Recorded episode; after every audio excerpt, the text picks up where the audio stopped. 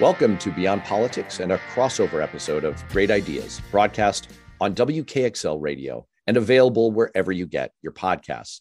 I'm Matt Robison. We're recording this on Thursday, May 26th. And like many people, I'm still reeling from the mass shooting in Texas that killed 19 children and two adults and injured many others. I live in New England. Several times a year, I drive to New York City, and my route takes me past Newtown, Connecticut. It takes me past the Sandy Hook Elementary School, where on December 14th, 2012, six adults and 20 children were killed in another mass shooting. That's always a dangerous drive for me because inevitably, when I see the exit sign and the word Sandy Hook, I tear up and it's hard to keep focus on the road. I'm the father of three young children, one who's in kindergarten, like the victims in Connecticut, one who's in fifth grade, like some of the victims in Texas. I was reading an article in the Washington Post about parents like me who are, in the words of the author, raw with anger and despair and hopelessness. One father in Orlando spent part of his Tuesday researching bulletproof gear for his kindergartners. He told the Post that as a parent, you feel helpless. You feel like you and your children are at the mercy of whatever happens out there, and we have no control over it. And it's that feeling of hopelessness and despair that I want to talk about on the show today. Because what feeds our hopelessness as much as anything is the fact that we were here 10 years ago after Sandy Hook. We were here 10 years before that after Columbine. And we're here again. And in between, there have been more deadly attacks, more violence, and more death than any of us want to keep track of. And we know all of this. And yet it seems like at the federal level, there's no prospect of doing even the slightest thing, which is why an article caught my eye this morning titled What Counties and Cities Can Do to Curb Gun Violence in Texas. One of the authors of that article, Alex Barrio, is the director for advocacy for gun violence prevention at the Center for American Progress. And what really struck me about that article is that it was full of ideas ideas for practical and most of all, achievable things. These are things that government can do on a more localized level to cut back, not eliminate, but at least reduce some of this misery and death. And, and what we look for on the Great Ideas program is great ideas, practical innovations for fixing problems in America. And what we look for on the Beyond Politics program is to dive deeper beyond the day to day headlines and go beyond politics. So that's why I wanted to do this show and put it in both podcasts and broadcast it on WKXL because I think people need some great ideas right now. And I think we need to go beyond headlines and go beyond the politics of this right now. I know that I certainly do. And that's why I really appreciate having you with us here today, Alex. Thank you. Thank you so much for having me.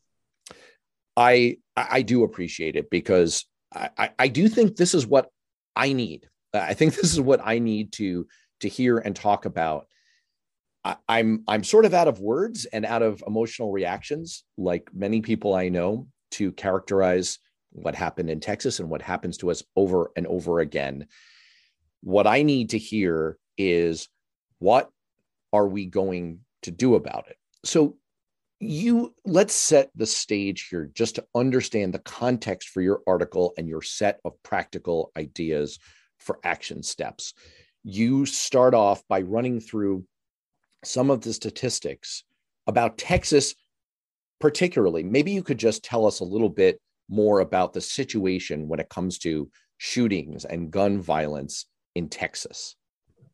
Uh, absolutely. So, you know, the root and the origin of this article, which we've been working on for a few months, was to assess the situation in Texas and look at ways in which Texans can fight for gun violence prevention policy. We worked with our state partner, Texas Gun Sense, um, to do this. Texas in 2021 passed a series of gun laws to loosen restrictions on guns, including permitless carry whereby people like the shooter the other day can purchase any gun that they want at the age of 18 without any training or permitting requirements, without any license requirements. The CDC now recently updated their data up through 2020, looking at gun deaths. And we saw that Texas, when they did that, had a dramatic increase or had very high numbers of gun deaths. In 2020, there were 1,785 firearm homicides. Black Texans accounted for 787, which are 44% of those firearm deaths despite accounting for only 12.9% of the population. And so we have a huge number of gun homicides and disproportionate impact on Black and Latino men.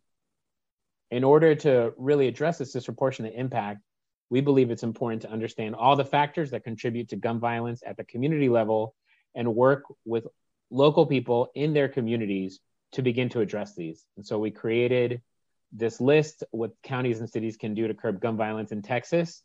All the things that we list, however, are not limited to Texas. You can do this in any state, regardless of Democrat or Republican control of their legislature, regardless of how dedicated your elected officials are to reducing gun violence.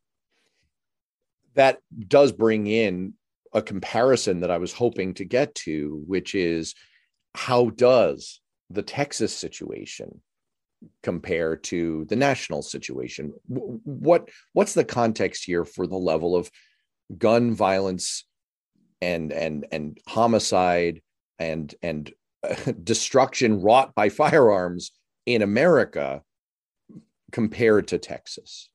So texas it has one of the worst gun death rates in the entire country.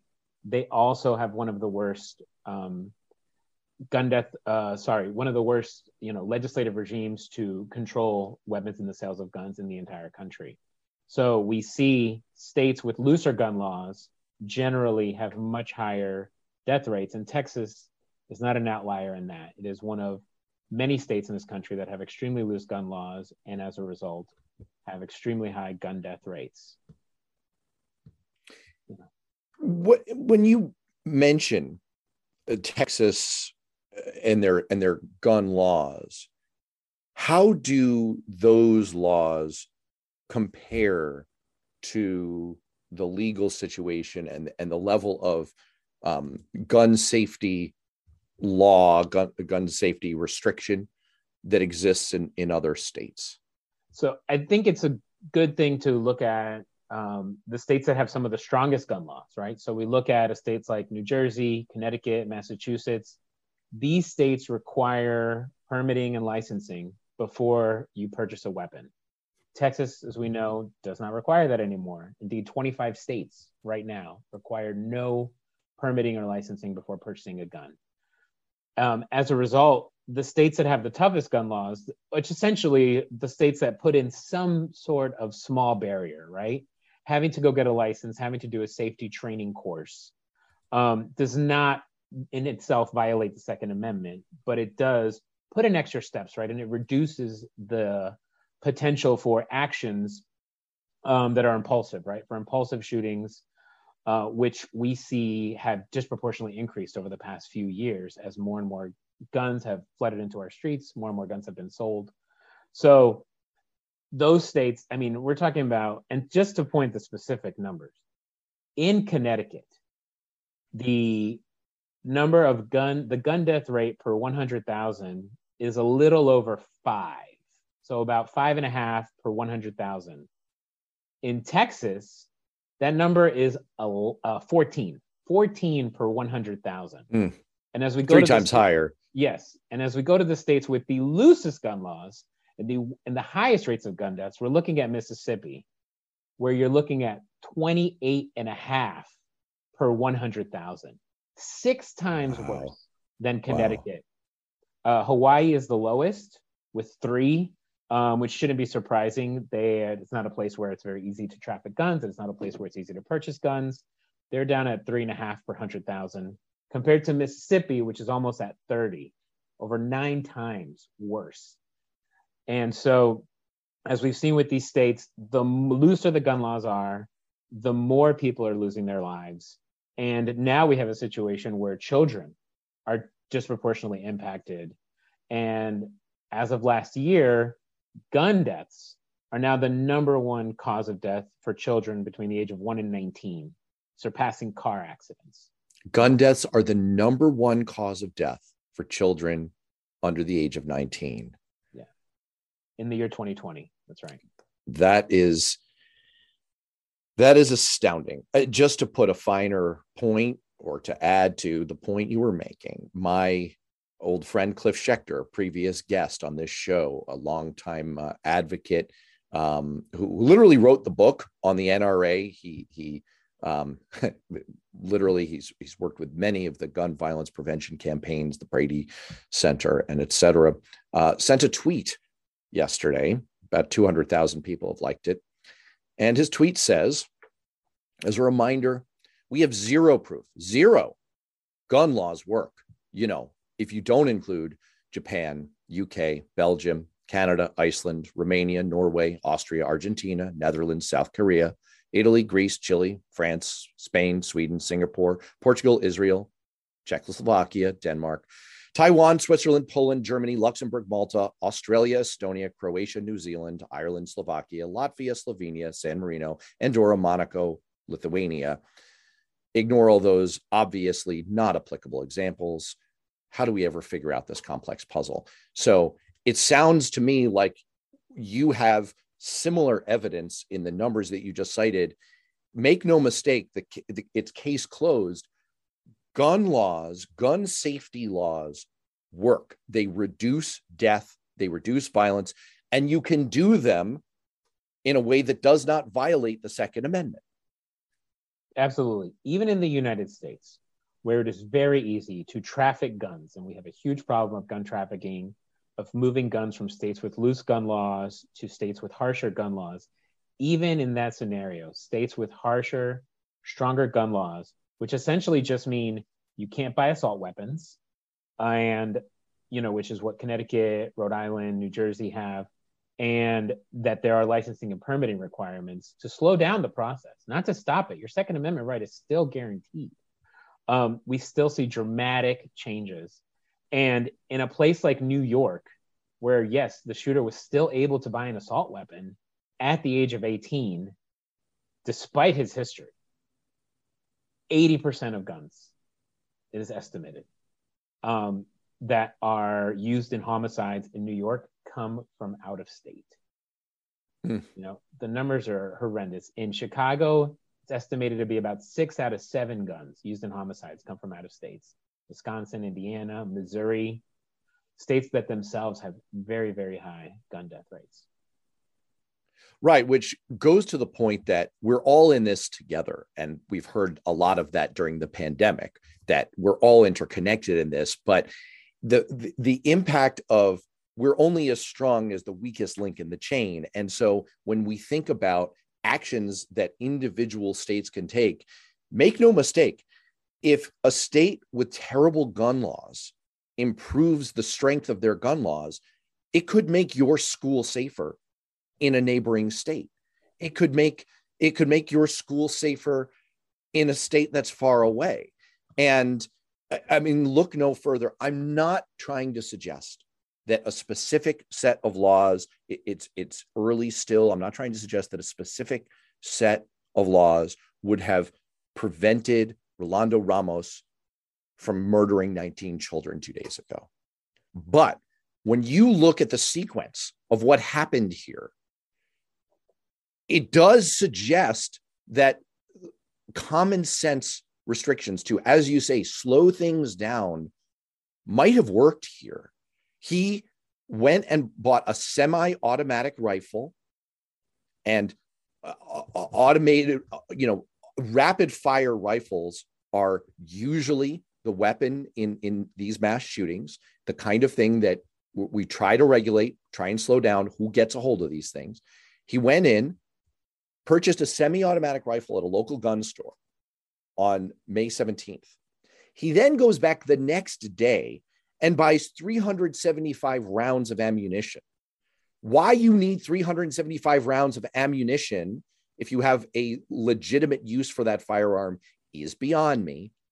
He then goes back to the same gun store the next day and purchases a second semi automatic rifle. This is someone with a documented history of a, a violent lashing out against peers and strangers. So you can start to see how any number of common sense restrictions in place in other places could have been effective here. And if there's any if there's any element of hope to offer, it's that these kinds of things could work. They could work and they're doable. We know they're doable because they're being done in other places. With that, let me just ask one other question uh, before we get into your set of specific changes that that counties and, and states and localities can make. You point out early in your article that Texas, and you, you mentioned this a moment ago, that, that Texas has adopted some truly terrible gun related measures. In September of 2021, the state passed a bill allowing residents to carry handguns in public spaces without a permit, despite majority opposition from, from Texas voters. And you have you present study evidence that I, I'd, I'd like you to bring to our listeners that this creates additional danger. Is that right? Oh yeah, absolutely. When you insert guns into communities, especially despite opposition from most Texan voters, which is what happened in 2021, you're increasing the dangerousness. I mean, we have seen in the past year dramatic increases in interpersonal violence, including domestic violence, homicide, road rage incidents, homicide, neighbor against neighbor, on top of the mass shootings, on top of the school shootings. Like the mass shootings get all the attention, right? But it's always pointed out they are a very small number of shootings, which is true, a very small number of the overall victims. When we're talking about in 2020, approximately 20,000 homicide, gun homicide victims, mass shootings were a small proportion. The rest of that is the regular interpersonal violence where people who are armed, whereas in the past, look, conflict's going to happen and it happens in other countries but they're settled differently. They're ideally settled with words, sometimes with fists. In this country, people are settling their disputes with guns and getting away with it in a lot of situations because of stand your ground laws that protect killers. The situation, and just to note, stand your ground, the situation's gotten so bad that we now have a situation in Iowa where an individual is claiming stand your ground after shooting a police officer. Wow. And so that escalation and the ability of guns to escalate situations is i mean truly terrifying for many of our people. And it's what is the fear that people have every day right now. You know when you're walking around living your normal life going to the grocery store going to the mall that's the true danger. It's not necessarily a mass shooter but it's cutting someone in line and them deciding that today's the day. Mm. well and you cite in your article the fact that a 2017 study found that states that weakened their gun permitting system saw an 11% increase in gun homicides. I mean, it's it's such a straight line cause and effect. Really not hard. You you also show uh, another study carrying guns in public is associated with higher levels of gun theft. This isn't that hard. You make it easier for people to get guns in their hands or easier to steal them and you see a lot more death.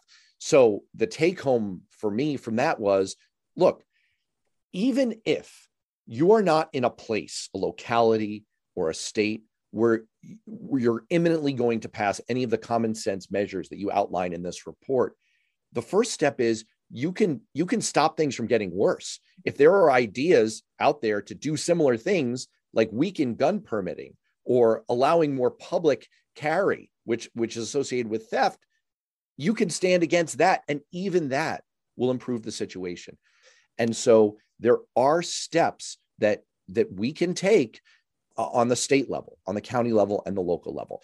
Let's get into some of those right now. The, the first one that you highlight in your report is to actually address gun violence with the, the, the racial aspect in mind because you point out that every community has has a different relationship with gun violence. It, it has disproportionate impacts.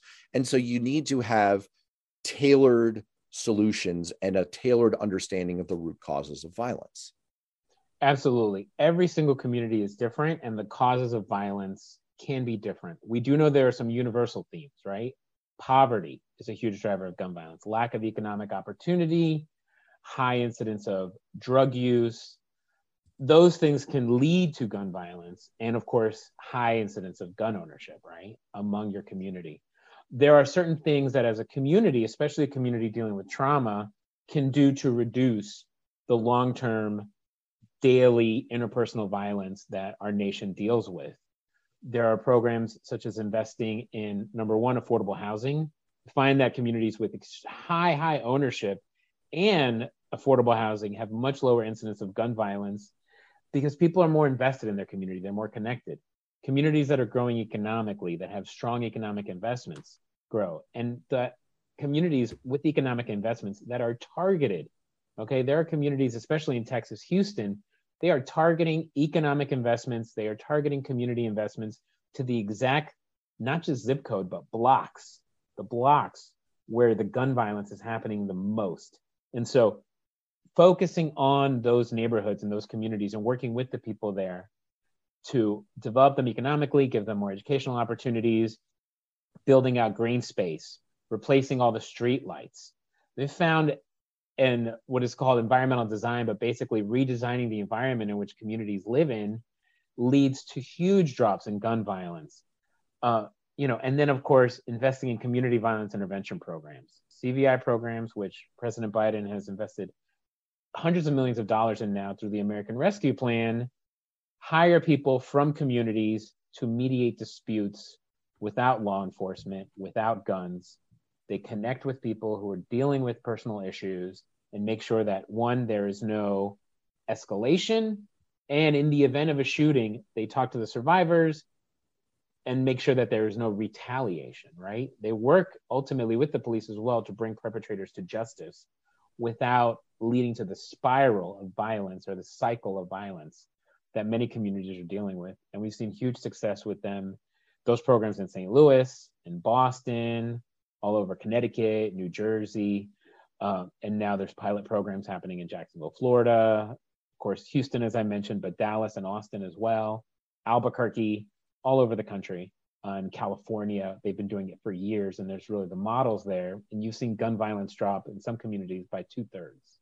That's absolutely amazing, and I, I, I just want to, for anyone who thinks, in hearing at the at the top of this list, well, we have to understand root causes and says, okay, but tell me how we're going to get rid of the guns. One of the things that came through to me in your report is this really is an all of the above approach. And what you're pointing to is the bottom line here, which is you care about less gun violence. And so, yes, of course, we want fewer guns out there. We've talked about that already. But these other measures work you have the data you, you know you you brought the receipts on this i mean even that you you made a reference it's so easy to dismiss these things as kind of like touchy feel what what would sarah palin call it hopey changey stuff like oh more green spaces no more green spaces well maintained green spaces in communities this has been studied and and there's there's a very clear statistical correlation and it in, in that it decreases violence and gun violence in those communities. It's a study from 2019. You cited in your report. You can look it up. And a number like two thirds, a two thirds reduction in gun violence is huge against a backdrop of an overall spike in gun violence that we've been seeing mm-hmm. over the last two years. So this is me just running a little ad for the point that you're making in the in the middle of you making it. This stuff struck me as very real, it may not it may not be the direct approach of we are reducing the number of guns but there are other things that we can do that reduce gun violence one of those other things that that you note in your report that again at first blush doesn't sound as direct but you show is effective is improving data collection and reporting. That really sounds like it's far afield. Why does that work? So what data and just so everybody knows there is no real they're small the cdc collects some data the fbi collects some data but it's not at the detail that we need to really address the root causes and sources of gun violence. And so we encourage our state and local advocates reach out to your police, reach out to your mayor's office, ask them to really start keeping track of homicide shootings, non-fatal shootings, which make up two thirds of all shootings. Two thirds of people that are shot in this country survive. We talk a lot about homicides, we talk a lot about suicides, but remember, for the 45,000 people who died in 2020 from guns, there are triple that amount, over 150,000 survivors who are living with the scars every single day in this country. Collecting that data, what that data does is it allow you to find out who are the perpetrators of gun violence, where are the neighborhoods where this gun violence is happening, and that data will then help local policymakers and advocates push for the solutions needed. Maybe it is more green spaces and recreational programs for youth because the gun violence is being driven by youth. Maybe it's more drug treatment programs because the gun violence is being driven by the um, by drug use and you know organized crime around um, the drug trafficking and the drug market. Maybe it's something else entirely. That data will allow you to find the right solution for your community to reduce gun violence and save lives. When you mentioned a moment ago that in 2020 guns were the number one cause of of death in children.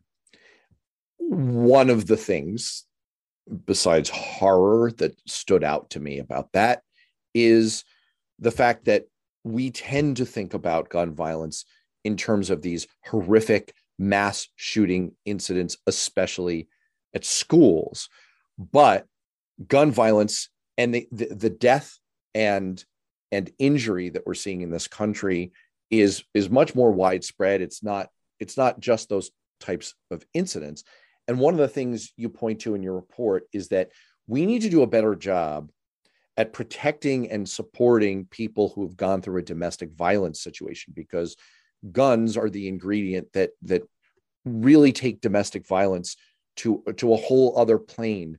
Uh, and, and so what do you mean by that? How, what's that intersection between domestic violence and and and and stricter uh, gun laws? And how how do those go together to reduce violence and destruction from guns so we know for a fact based on the history of the mass shooters that domestic violence is a huge warning sign right abuse of women in the family and we specifically in the shoot in the texas situation we had somebody who had been reportedly fighting with his mom over the years to the point where he was kicked out of that house sent to his grandmother's, and was also having fights with his grandmother, right? We think a lot of domestic violence as only intimate partner violence, but it's really any violence occurring in a family situation, a situation where you should have trust. And so we know that none of these things happen in a vacuum. All these shooters, all these people who perpetrate these crimes have these histories. And so knowing who they are, one, and number two making sure that people with that history can't buy guns is incredibly incredibly important right now we have a situation where if you are an intimate partner um, but not married and you get a restraining order in most states including texas if you're not married that restraining order does not prohibit that person from then acquiring a gun wow uh, you know and there have been efforts, especially this year with the Violence Against Women Act reauthorization, to try to address that boyfriend loophole. But unfortunately, um, that attempt failed, and so the boyfriend loophole, as it's known, still exists. Of course, that doesn't address other sort other kinds of family violence, but it is a warning. And we know in Texas, specifically, 61% of women killed by an intimate partner are killed with a gun. Firearm surrender protocols. And the whole point of all this is because when you have a restraining order related to domestic violence, that person who has a restraining order against them has to surrender their firearms. Implementing those through um, domestic violence training orders or extreme risk protection orders is so, so, so crucial because it allows family members to say, this person is a danger to themselves, they're a danger to me. We need to get these guns out of the house they need to get mental health counseling, and then they can go to court and petition to get their guns back. But in the meantime, from anywhere from one to three years, they will be barred from purchasing guns. That is the true importance. Domestic violence is a warning sign. And if we act and enforce domestic violence restraining orders, we will be able to take guns out of people's hands and prevent them from engaging in escalatory violence. One of the things you point out in your report is that in the last year or so, a lot of our political focus in America has turned to school boards on a whole range of other issues. But you say that school boards can also be a, a central place to accomplish some things when it comes to preventing gun violence. What do you mean by that? What what role can school boards and schools play? Uh, school boards first cannot enact gun violence prevention policy, right? They can't forbid people from carrying guns or purchasing guns. But what they can do is educate and inform. Every year, hundreds of kids die because of unintentional shootings. They find a gun in their home that is not protected, it is not safely stored, and they end up hurting themselves or hurting a friend or a neighbor or a relative. And so, number one, we encourage all school boards to send letters home with information about safe storage, reminding parents of the dangers of leaving their guns not stored safely. Reminding parents when you lock your gun up, lock the ammunition separately so that those children do not get access to those weapons to harm themselves or others. They have the ability to educate any students, and they also have the ability to share um, safe storage resolutions. You know, making sure that school districts make safe storage and uh, something that is shared and spread and spoken about in school, right? Secondly, we hear a lot about mental health. Mental health is incredibly important. Um, school boards have the ability, because they fund schools through the school districts, to make sure that every school has a mental health counselor. Right now, we do not have that in our country. And as a matter of fact, last year, Governor Abbott cut $200 million in the state's mental health budget, forcing cuts across school boards, community hospitals, community health centers all over the country, all over the state of Texas, rather. School boards should work with their local hospitals, mental health treatment facilities, bring counselors in, have those counselors talk to the kids who are just exhibiting behavioral issues and work with them. Therapy is expensive you know, we're talking about if you are uninsured, maybe over a $100 a week, most people in the country can't afford that. And sometimes your insurance doesn't even cover it. And so our school boards should work to make sure that every single school, every single one hires a mental health counselor that can work with every single student in that facility to stop these problems before they start, to resolve conflicts, to address domestic violence. As we know, teenagers believe it's, we cited it, it's one out of 11 teenagers report some sort of violence in their relationship. And so working to resolve those issues, stop the problems before they start, before they get escalated.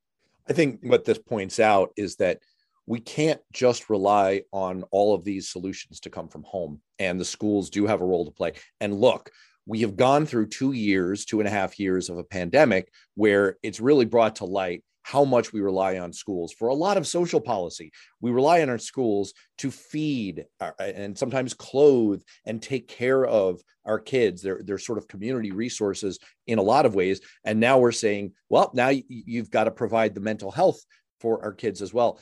But that is the reality. And the situation with the shooter in Texas points that out because clearly that was a, a domestic violence situation that was not going to get addressed from the home angle. And we've also had the recent case where there are parents who are being sued in civil court for negligence for not overseeing their their their the the shooter um in that case not not uh, appropriately locking up the gun and restricting access to the gun so these solutions don't always come from home. Speaking of, I, I, know one of your items, and you just addressed this, and I just referred to it, um, is safe storage of firearms at home. You alluded to it a moment ago. Anything else you want to point to on that?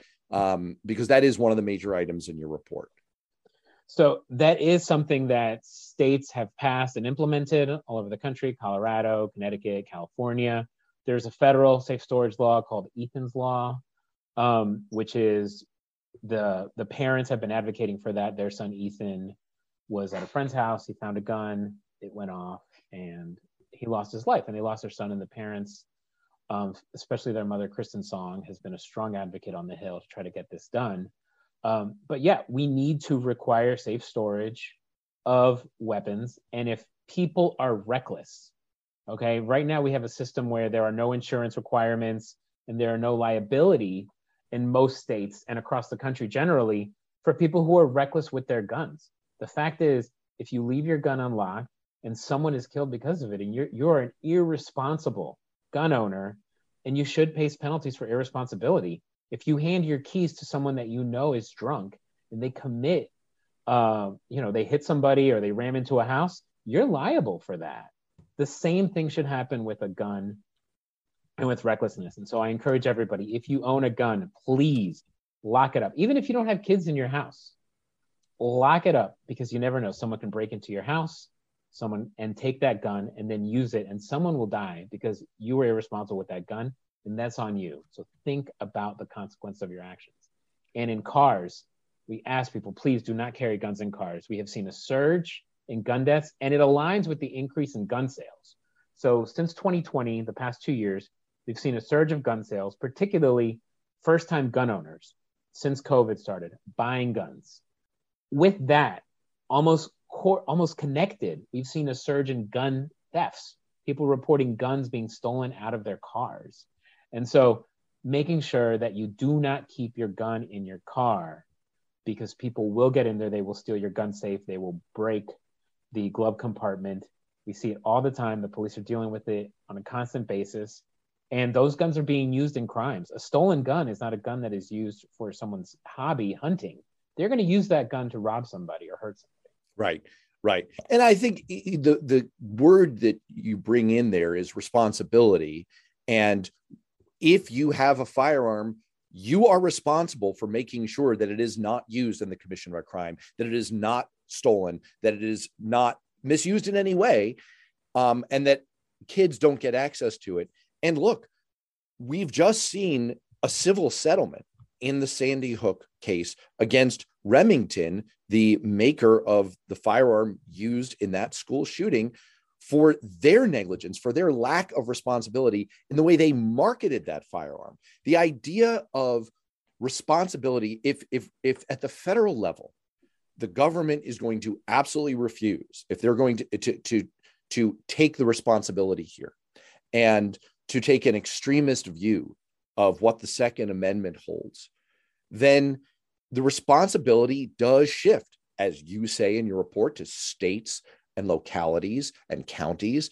And it also shifts to some degree to all of us who have a stake in this. That includes you, gun manufacturers. That's what that civil suit said. And it also includes people who, you know, we throw around this, the, the, the phrase responsible gun owners.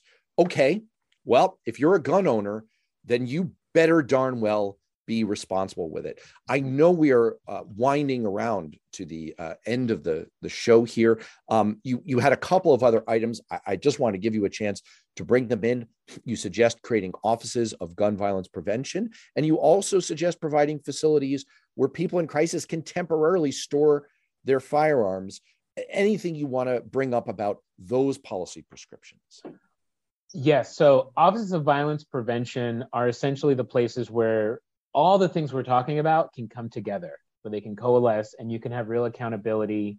You can have, you know, they can collect data, they can work with the school boards, they hire and fund, they hire CVI workers who will go out there and do community violence intervention or at least fund those programs. They also work with 911 to do alternative 911 response, right? So that when there are mental health crises, instead of sending a police officer there, you can send a licensed medical professional to address the issue. Those offices provide an opportunity for everyone to have a voice besides law enforcement in keeping your community safe. They are not against law enforcement, but in fact, as we point out in the article, in Houston and in Austin, they work directly with law enforcement to make sure that our communities are safe. They look at gun violence and violence in a community generally as a public health problem and address it with real public health solutions. One of those solutions, as you alluded to, is providing a place where people in crisis can store their weapons.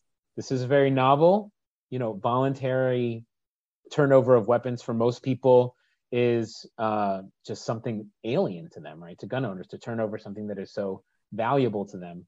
But they are an opportunity where an Office of Violence Prevention can create a facility, again, working with the police, where guns can be safely stored away from individuals going through crisis so they can get the treatment that they need. In the minute or so that we have left, I wanted to bring this full circle to a conversation you and I were having off the air before we started the show. You were mentioning that we actually did see a little change based on politics back in 2018 in Florida. What, what was that change? What, what, did, what happened there? So in 2018, I was working as the district director for Congressman Darren Soto, uh, based out of Orlando. And on February 14th, the Parkland shooting occurred. Um, as we know, 17 teenagers died. During that time, that was during the middle of Florida's legislative session, which in that year was just January to March. There were about three weeks left before legislative session ended. Rick Scott was the governor, and Richard Corcoran was the Speaker of the House. Tens of thousands of kids marched in Tallahassee within a week. Parents, everybody demanding action. Now, Rick Scott was at the time running for Senate against Bill Nelson, and the Speaker of the House, Richard Corcoran, was running for governor.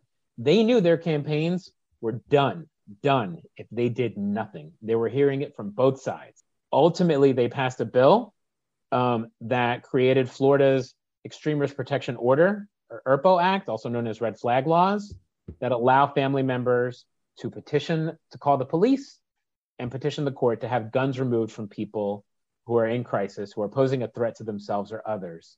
So far, hundreds of lives have been saved because hundreds of ERPOs have been implemented and used all over the state of Florida in that time. That political moment, and to this day, by the way, that is the only Republican state that has passed, Republican controlled legislature and governor that has passed an ERPO. The political headwinds were there, they had to act, and gun violence prevention advocates took advantage of that opportunity. We are now in a situation where, and then ultimately, by the way, Rick Scott ended up winning his Senate election by less than 1%. Corcoran lost his primary to DeSantis, but became DeSantis' Secretary of Education. We have to recognize that there are these small, brief windows of political opportunity and push for life saving um, policy when we have those chances, when we have those opportunities. Right now, we have another one across the country in Texas.